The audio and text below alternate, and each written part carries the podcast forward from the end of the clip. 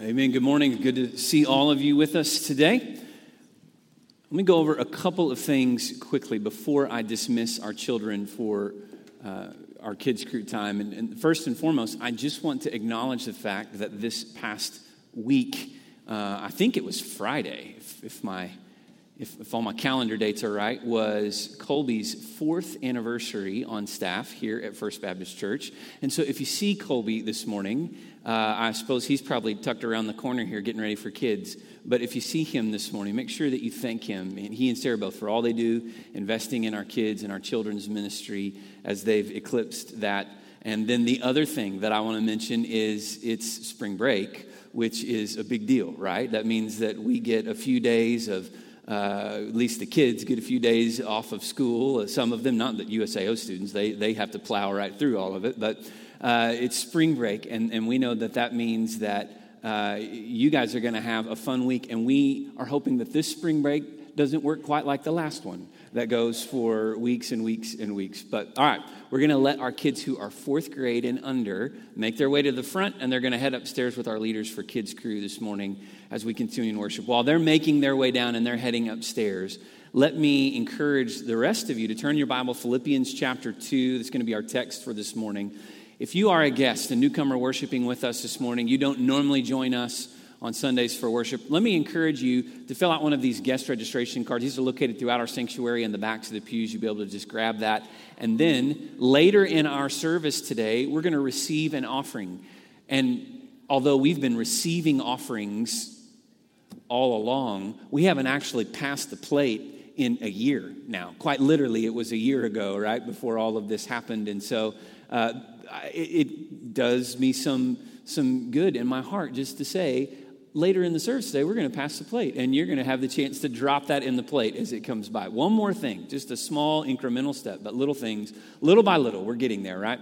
But also, if you've joined us online for worship this morning, let me encourage you to go to our website, f b c chickashay dot org slash connect, and you can fill out an online web form. It's essentially the same as this card, and give us your information. We would love to connect with you, love to try to get you plugged in in the life of our church in various places. Maybe it's a place to serve, a place where you can study the Bible with a group of people.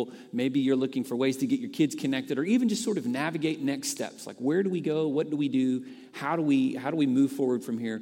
We want to help. And so if you'll fill out that card or fill out that web form, whichever you choose to do, then send that our way and we will follow up with you. All right?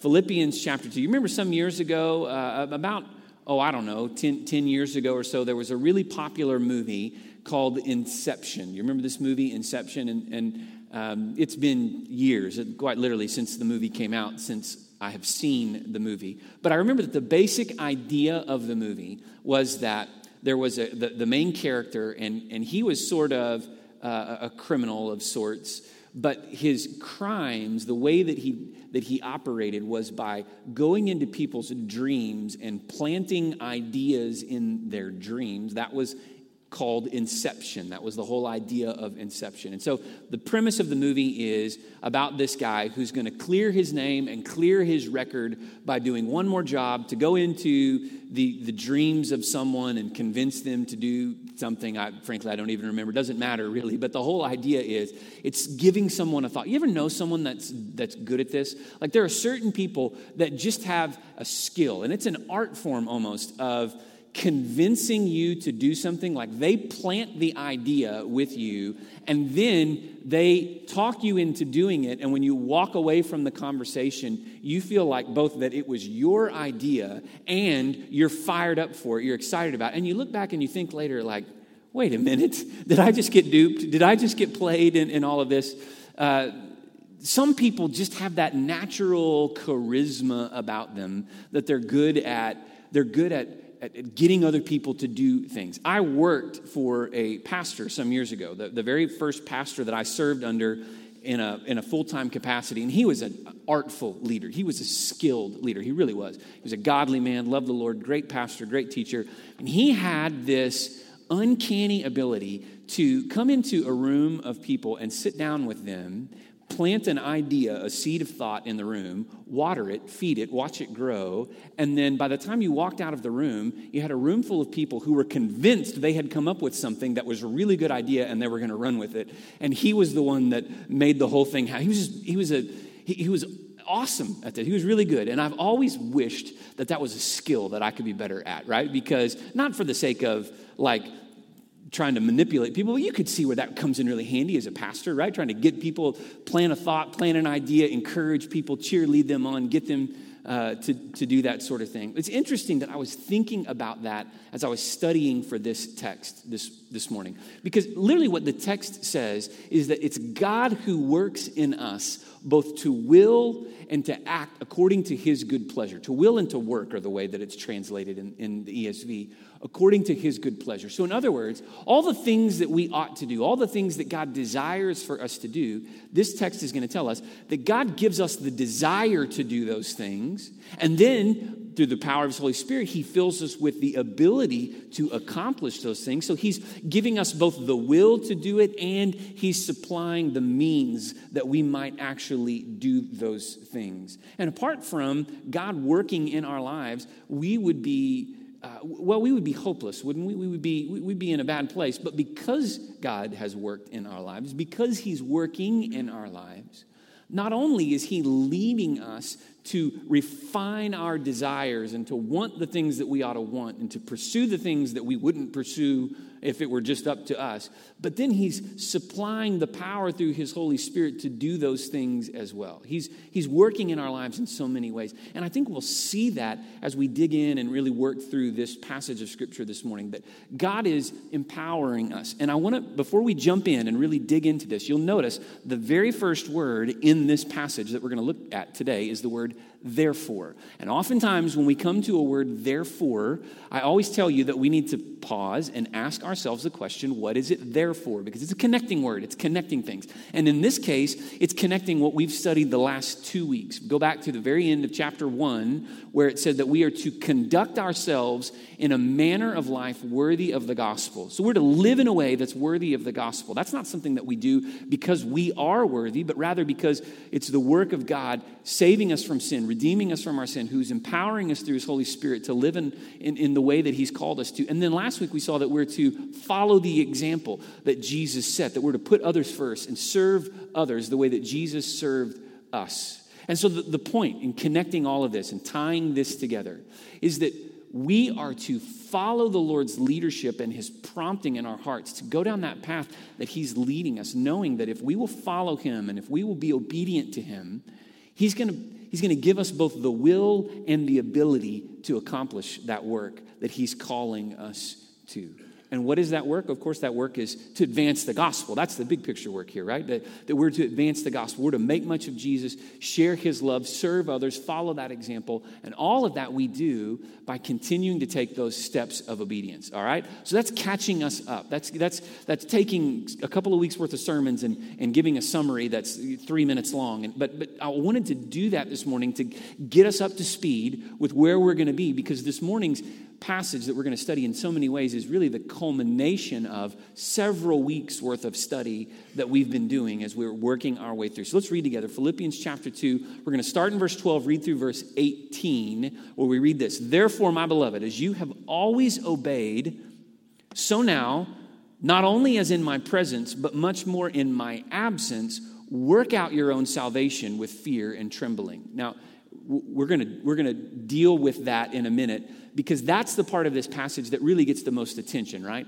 What does he mean by work out your salvation? It's not, I, I think you, you, you might rightly guess that that's not telling us that we're to work to earn our salvation, but rather we're to work because of our salvation. So look, even in just this one verse, there's sort of a summary of sorts that is key to the rest of it. So he's saying that as we have always obeyed in his, we have, I should say they have, the Philippians, as they have obeyed in his presence, now they're to work in his absence. So Paul is writing to a church full of people that he loves. He says, listen, when I was with you, I saw you doing what was right. I saw you obey the Lord. I was there with you. I was present with you. And now that I'm not there with you, I'm telling you, keep doing the same thing. Keep walking after the Lord. Keep walking in obedience. Keep doing the things that, that he has called you to. That's what it means. That's what's going to mean for us to work out our salvation, as we're going to see, is that we keep walking in that faith that is ours because of Jesus. All right, verse thirteen. For it is God who works in you both to will and to work for his good pleasure. Do all things without grumbling or disputing, so that you may be blameless and innocent children of God without blemish in the midst of a crooked and twisted generation, among whom you shine as lights in the world, holding fast to the word of life, so that in the day of Christ I may be proud that I did not run in vain or labor in vain, even if I am to be poured out as a drink offering upon the sacrificial offering of your faith. I am glad and rejoice with you all. Likewise, you also should be glad and rejoice with me. So we see here this, this, this instruction. Keep going. Keep doing what, what I saw you do when I was with you. Now that I'm no longer with you, now that I'm absent from you, keep doing that. Keep following the example of Christ. Keep living in a way that is worthy of the gospel, conducting yourselves in a manner of life worthy of the gospel, so that you might work out your own salvation with fear and trembling, he says.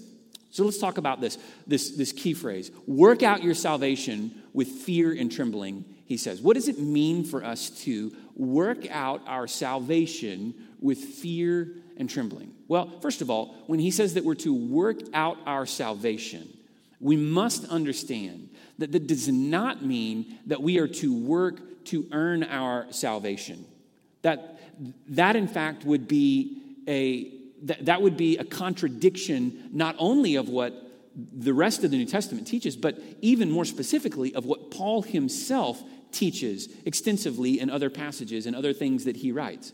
Most explicitly, I think we see in the letter to the Ephesians in chapter two, verse eight and nine, in, in his letter to the Ephesians, where he says that you you have been saved by grace through through faith. It's not of works.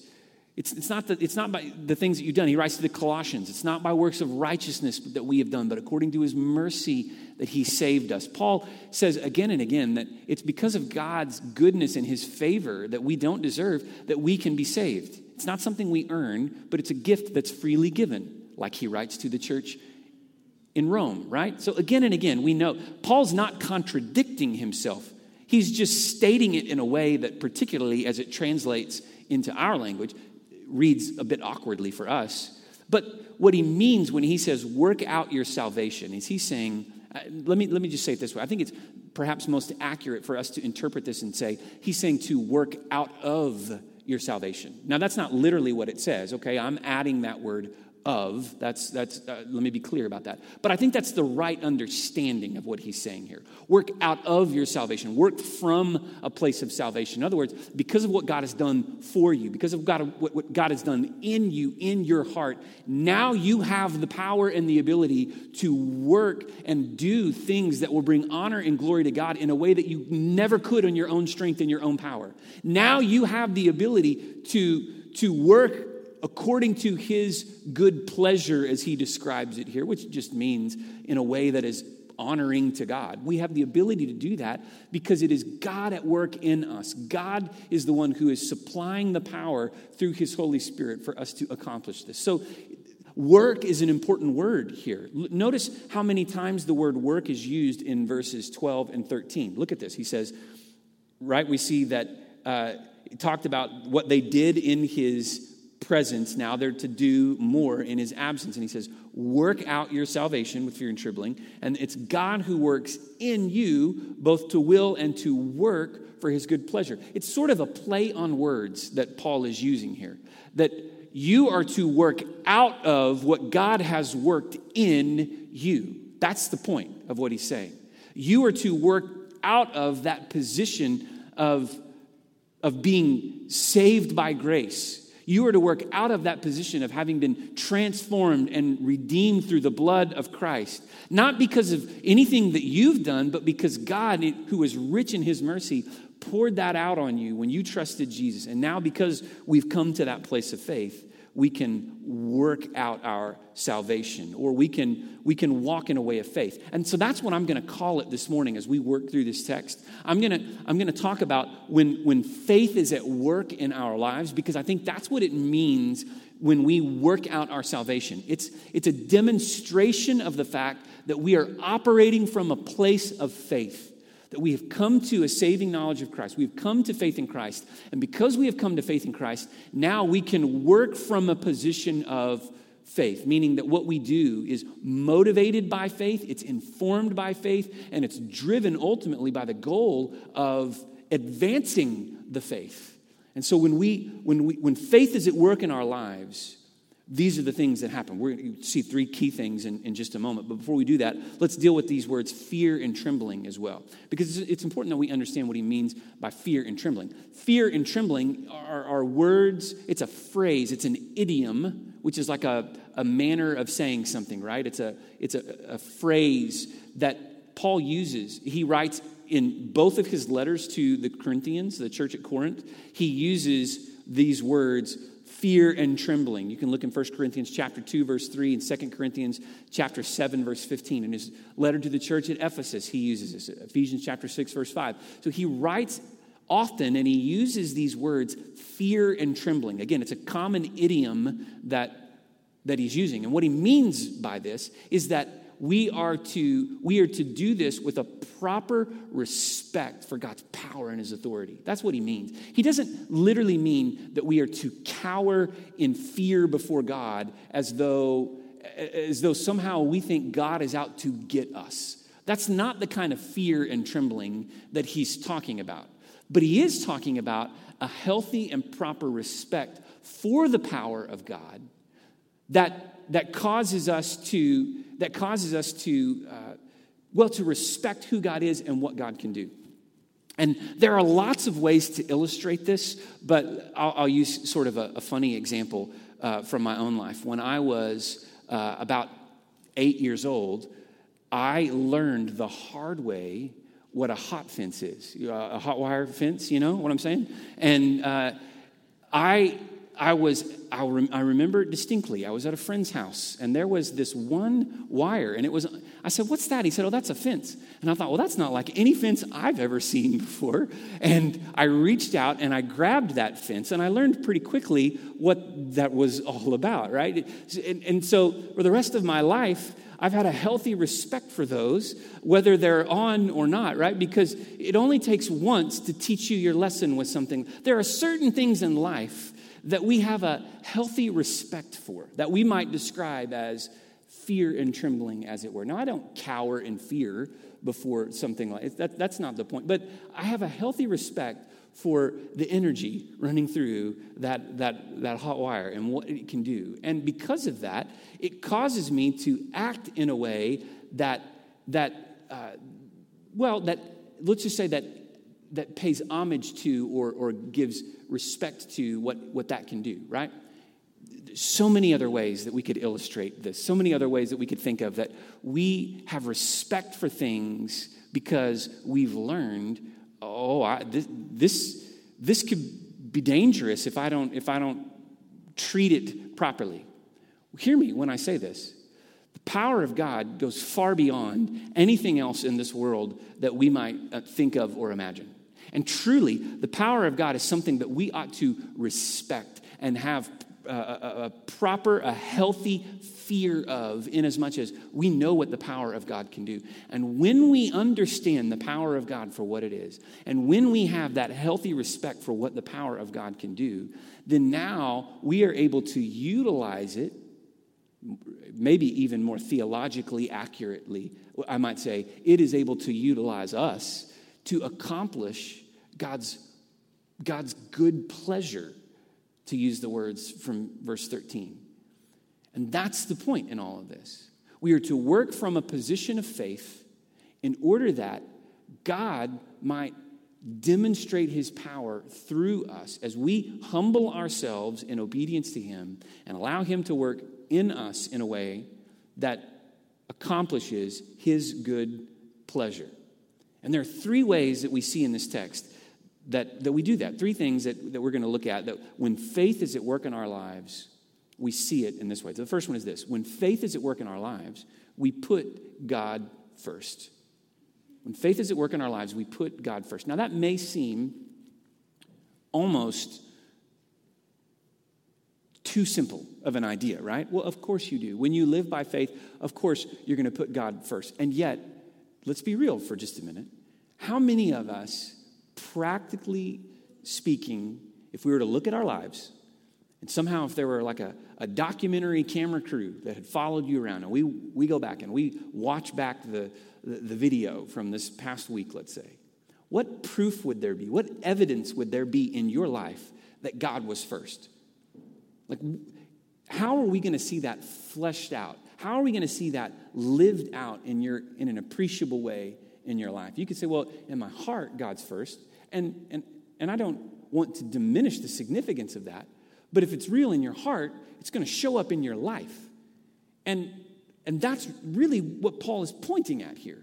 You did this when I was present with you. I saw this when I was present. Now, in my absence, keep walking by faith. Keep living and operating from that position of faith so that you work out your salvation with fear and trembling, so that you're working from a position of faith in order that you might honor and glorify God. And to do that, we have to put God first. Putting God first means that we trust him for our salvation, right? And, and, and so let's make that abundantly clear. Putting God first means that we, we look to Jesus for our forgiveness, for forgiveness of sins, that we turn from our from ourselves. We quit trusting in our own power, our own ability, that we that we look to him, that we confess him as Lord and Savior, and we surrender our lives to him. Many of us, I dare say most of us in the room this morning, would testify that we have taken that step. We have done that.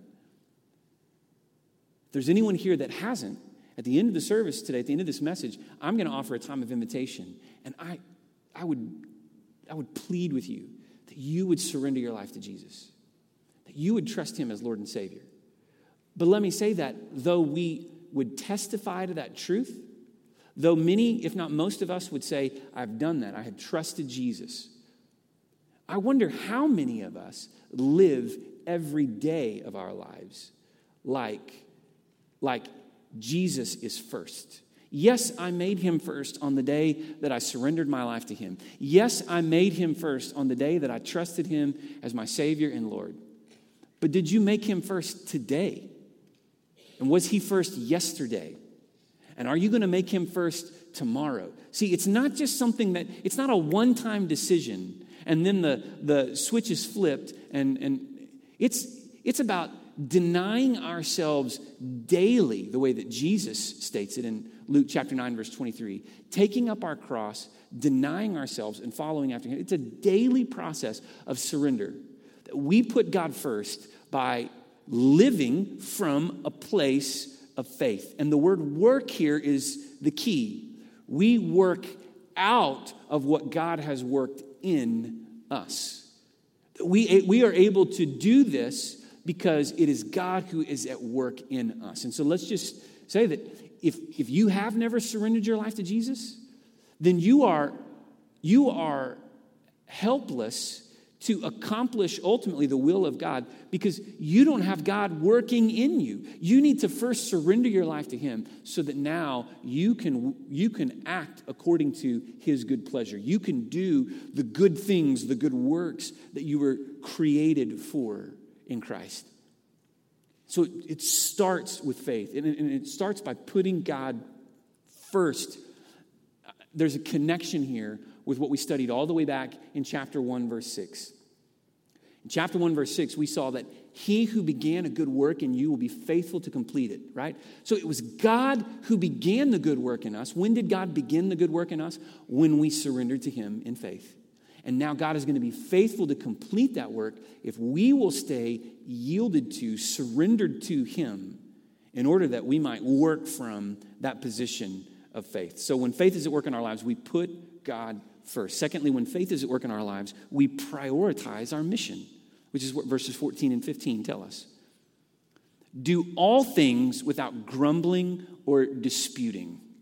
There's a sermon just in that phrase, right? Do all things without grumbling or disputing. You know what's interesting about the word grumbling? If you study the word grumbling, in the Greek language, the word grumbling is the word gangosmon, which sounds funny when you say it because the word itself actually is an onomatopoeia. Do you know what an onomatopoeia is? An onomatopoeia is a word that takes its, that that that is meant to mimic the thing. So like buzz. We talk about bees and bees buzz, and you use that word, right? That's an onomatopoeia.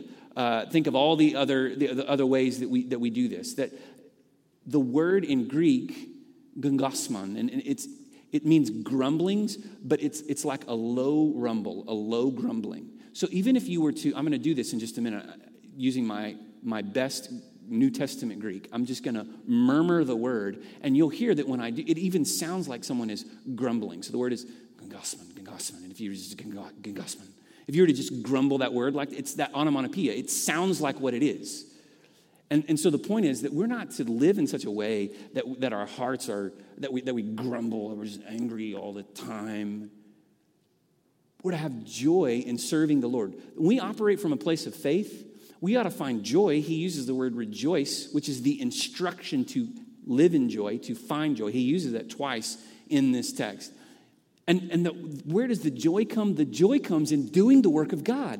The joy comes in the mission. The joy comes in fulfilling our purpose. Not with grumbling and disputing, but rather as people who are blameless and innocent children of God, without blemish, he writes, in the midst of a crooked, twisted generation, among whom you shine as lights.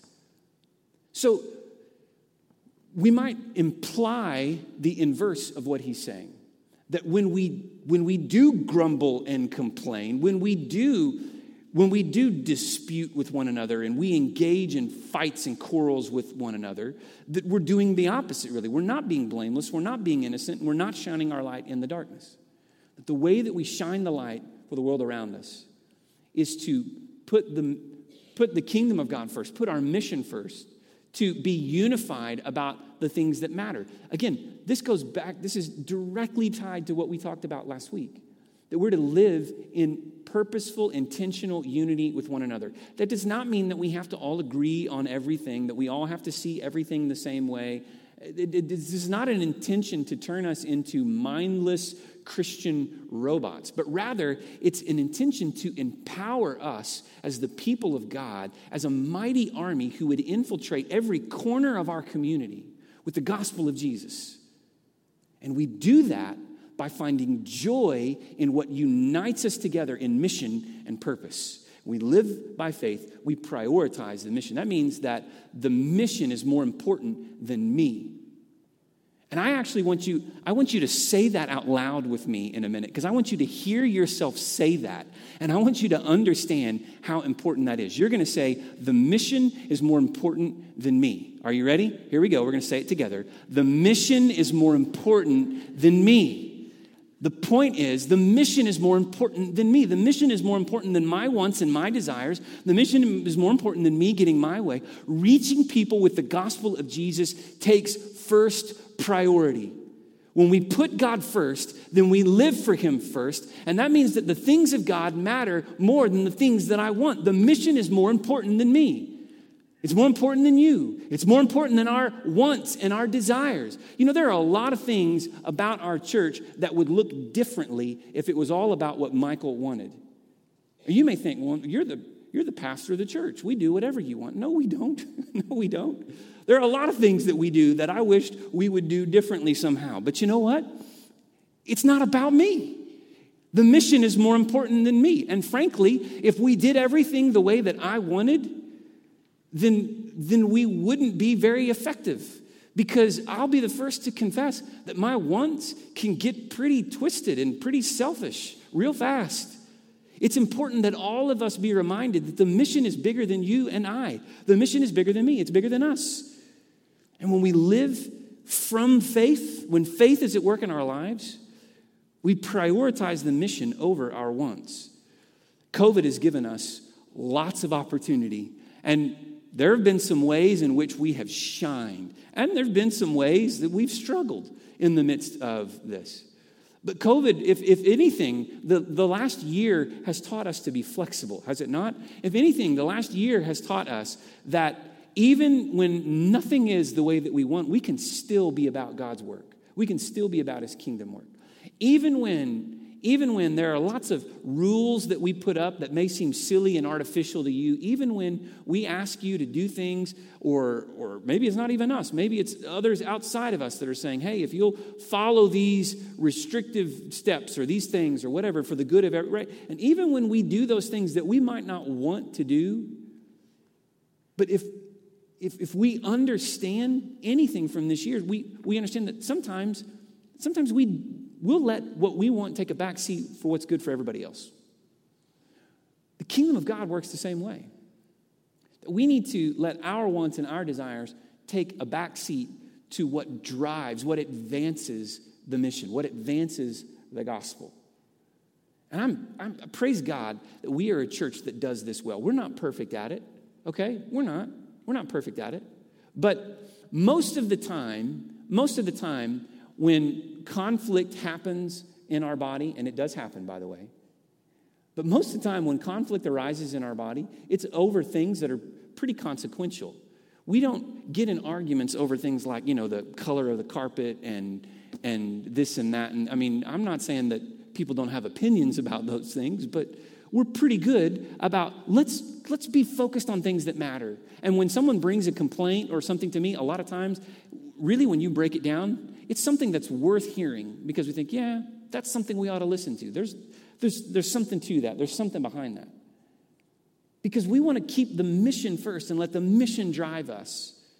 The mission is more important than me. And when faith is at work in our lives, we prioritize that mission. And what happens when we do, verse fifteen says, that we shine as lights in the world. And that's why the mission is more important than us. Because we don't want to do anything that would diminish that light somehow. I don't have to tell you, as Paul tells the church here, I don't have to tell you that we live in the midst of a crooked and twisted generation. You don't need me to prove that to you. All you have to do is look to today's headlines, and you see we live in a twisted, crooked generation. And yet, as followers of Jesus, as people living from a position of faith, we have the answer. We have the solution to all of the problem in the world. Do you realize that? Because the answer to all of the brokenness and the pain and the crookedness and the and, and the twistedness that we see around us is the straight and narrow way of Jesus, isn't it? It's the gospel of Christ. And so we stay focused on the mission because the mission matters more than me.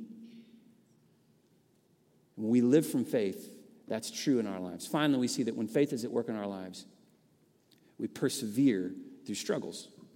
We persevere through struggles. When faith is at work in our lives, we work through hardship and difficulty. And so he writes here that we would hold fast, holding fast. He's using that as Uh, he, he's using that in this sense to say that you're doing this, right? He's using a participle here. Holding fast to the word of life so that in the day of Christ, I may be proud that I did not run or labor in vain. Keep on doing, keep on running, keep on living, keep on walking from a place of faith. Keep on doing this. Keep on holding fast to the word of life. We persevere. We keep on. We hold on. We hold fast to the word of life. So the day of Christ, in the day of Christ, we might, our, our lives, our story, our testimony might bring honor and glory to Jesus. And then he goes on to write about it. Even if I'm to be poured out as a drink offering. Now that sounds kind of flowery and, you know, poetic. Even if I'm to be poured out as a drink offering. You know what he's talking about there? He's talking about his martyrdom. He's saying, even if I'm to be killed for the faith, even though they may take my life for what I believe and what I teach, I want you to keep going. Hold fast to the word of faith because it's worth it. How powerful is it that Paul, writing from, from his chains, writing from imprisonment, could say with conviction, Keep living for Jesus, because even if they take your life, it's worth it. That's the boldness that fills Paul. That's the boldness that he's calling the church of Philippi to. And we understand, because this is inspired by God's Holy Spirit to speak to us, that's the boldness that we're to live by as well. We would persevere, that we would keep going. We would hold fast when times are hard, because ultimately, it's worth it. The object of our faith, which is Jesus himself, is worth it. So likewise, he says, you should be glad and rejoice with me. No matter what may come, no matter what the future may hold, no matter what lie in store for us, if we will hold fast to our faith, if we will persevere through struggle and hardship and difficulty, if we will live from a place of faith, working out of what God has worked in us, then we will bring honor and glory to Jesus, and we will be able to rejoice and be glad. We should rejoice and be glad. And what a powerful thought. What a, what a really, truly a, a convicting, a convicting thought. Because there are so many things that we encounter that are inconveniences, and we think of them as sufferings, right? There are so many things that we come up against that we would qualify perhaps as our, our struggles and our hardships, but in truth, it's just what, what we would commonly refer to today as first world problems, right? There are so many things that we would say, oh, I'm struggling, I'm, I'm on the struggle bus, I'm, I'm struggling with this, I'm struggling with that, when really, when we look at what real struggles are, what real sufferings are on a global scale, I mean, we don't suffer much for our faith. We have some inconveniences, perhaps. Maybe a few, maybe a few speed bumps, maybe the occasional hurdle. But come on. It's pretty easy to be a Christian in Chickasha, America, isn't it? So what is there to stop us from living out this boldness and this conviction? Why don't, why aren't we making a greater impact? Why aren't we doing more good? I would propose that it's because we aren't really doing points one and two, that we that we wrestle a little bit with point three. Because we don't really put God first every day. And because we don't really prioritize our mission and our calling, then we struggle to persevere through struggles, or or we maybe we get bogged down when it comes to persevering through struggles. If God will be first in your life, if you will really begin to live by that axiom that the mission is more important than me,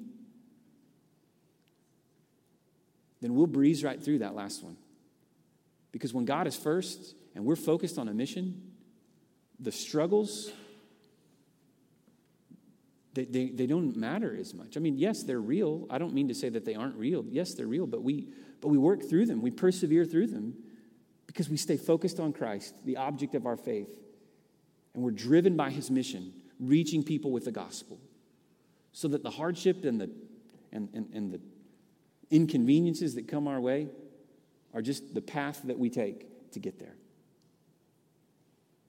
May we work from faith because of what God has worked in us. In a minute, we're going to move into a time of response today, and, and I really hope you've been convicted today. I really hope that maybe God is speaking to you, and, and his Holy Spirit is working on your heart today. Because, frankly, I think we need to be convicted of all the ways that we just grow comfortable with the status quo. And we need to be reminded that there is a mission that matters more than, than, than we do. And that we are called to, literally, to give our lives for that mission and that calling, that we might advance the gospel, that people would know Christ and follow him because of us. We need to be driven by this mission. In our time of invitation today, if God is stirring your heart, if he's convicting you, I want to encourage you that you can come and, and use the steps of this stage as an altar this morning, where you might come before the Lord and just bow before him and say, God, I want to put you first. I don't do that every day the way I should. God, I want to put you first in my life. And you might even say, if, if you're brave enough to be this bold in praying this prayer, Lord, I pray that when I don't put you first, God, I pray that you would blow up my plans, get in my way, mess up what I'm after, that, that it might lead me back to where I need to be with you. God, through your Holy Spirit, would you weigh heaviness? Would you bring, would you bring trial my way if, if that trial might get me off the path of my desires and lead me back to your will and your good pleasure? I pray that God would prompt you to surrender all that you have to him. And if you're here today and, and you've never taken that first step that we talked about, you can't work from a position of faith because you've never taken that first step of faith to surrender your heart and your life to Jesus. And I pray that you would come forward today during our invitation. I'll be here at the front, and, and I would love to pray with you and, and, and, and walk with you through that prayer of surrender, whereby you just surrender your life to Jesus. God, I admit that I'm a sinner, but I turn from my sin and I turn to you, Jesus, in faith.